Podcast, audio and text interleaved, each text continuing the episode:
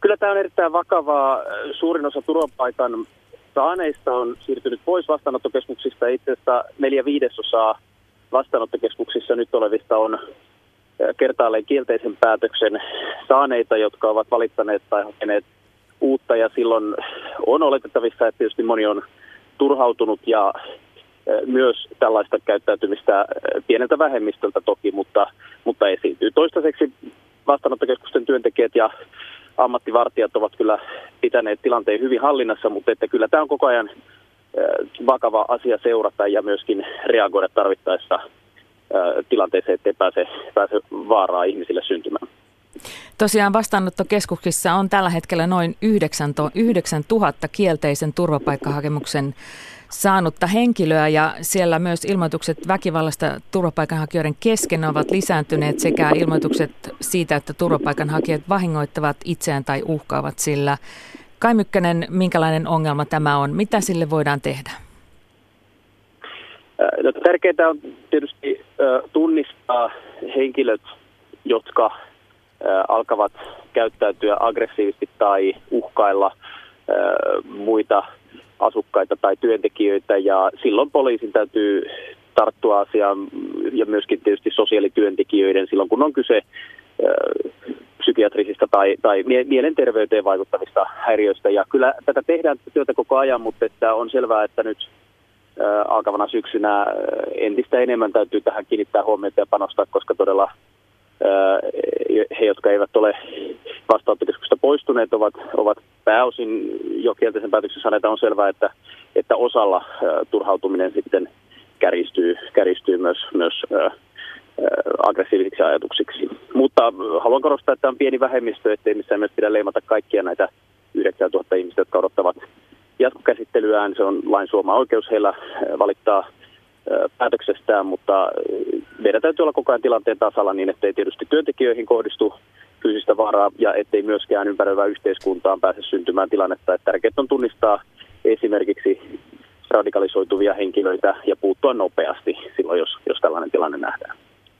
No tästä turvapaikanhakuprosessista ja sen toimivuudesta on viime päivinä puhuttu Aino Pennasen protestin vuoksi. Pennanen poistettiin koneesta, koska hän ei suostunut istumaan, koska siellä oli pakko palautettava henkilö.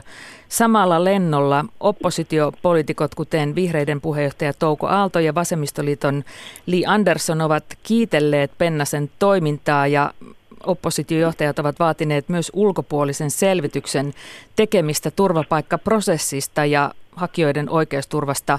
Pitäisikö tällainen selvitys nyt teettää, jotta keskustelu saataisiin oikeille urille?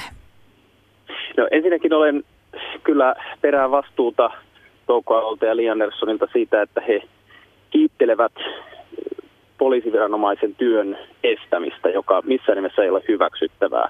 Ja erityisesti lentokoneen sisällä, kun toimitaan, niin lentoturvallisuuden vaarantaminen muiden matkustajien osalta ja merkittävä haitta myöhästymisestä on aika vakavan pohdinnan paikka. En ole halunnut enkä halua ottaa kantaa tähän Pennasen rikokseen syyllistymiseen, koska sitä tutkii poliisi erikseen, mutta tässä on selväksi tehtävä se, että missään nimessä viranomaisen toiminnan estämistä ei pidä hyväksyä, eikä erityisestikään lentokoneympäristössä tapahtuvaa lennon estämistä ja kapteenin ohjeiden vastaista toimintaa.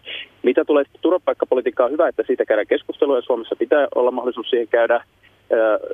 Meillä on tehty selvitys maahanmuuttoviraston toiminnasta kesäkuussa julkistettu ja perustulos on se, että kyllä erittäin hyvin kestää vertailun Pohjoismaihin, muihin Länsi-Euroopan maihin, joissa on paljon turvapaikanhakijoita viime vuosina käsitelty.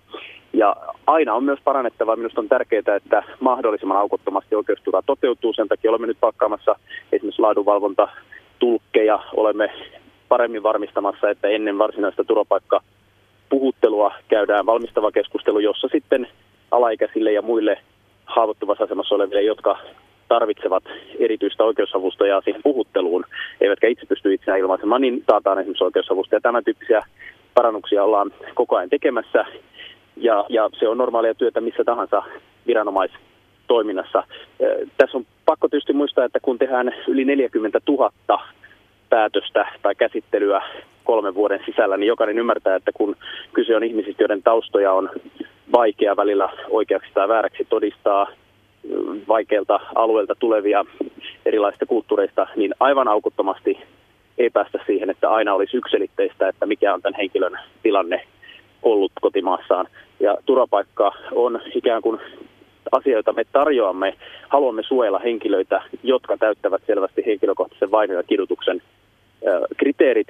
Ja, ja silloin kun selvästi nämä täytetään, niin turvapaikka annetaan, mutta tässä on ehkä liikaa nyt kääntynyt tämä keskustelu minusta siihen, että ikään kuin olisi ää, aukottomasti Suomen vika, jos joissain tapauksissa ei aina sataprosenttisesti pystyttä tunnistamaan jonkun henkilön osalta sitä, sitä tarvetta. Et tarjotaan suojaa kaikille heille, joiden osalta tilanne on, on selvästi sen vaativa, mutta että ei tässä voida myöskään lähteä siitä, että Suomeen voi jäädä omalla ilmoituksella. Et haastan kyllä myös oppositiosta siihen, että onko todella sitä mieltä, että kaikki käännyttämiset poliisin toimesta pitäisi keskeyttää. Suurin osa on kuitenkin rikosperusteisia käännytyksiä, joita poliisi tekee, ja, ja halutaanko todella, että Suomeen syntyy merkittävä laittomasti maassa olevien vähemmistö, josta syntyy sitten kahden kerroksen työmarkkinat ja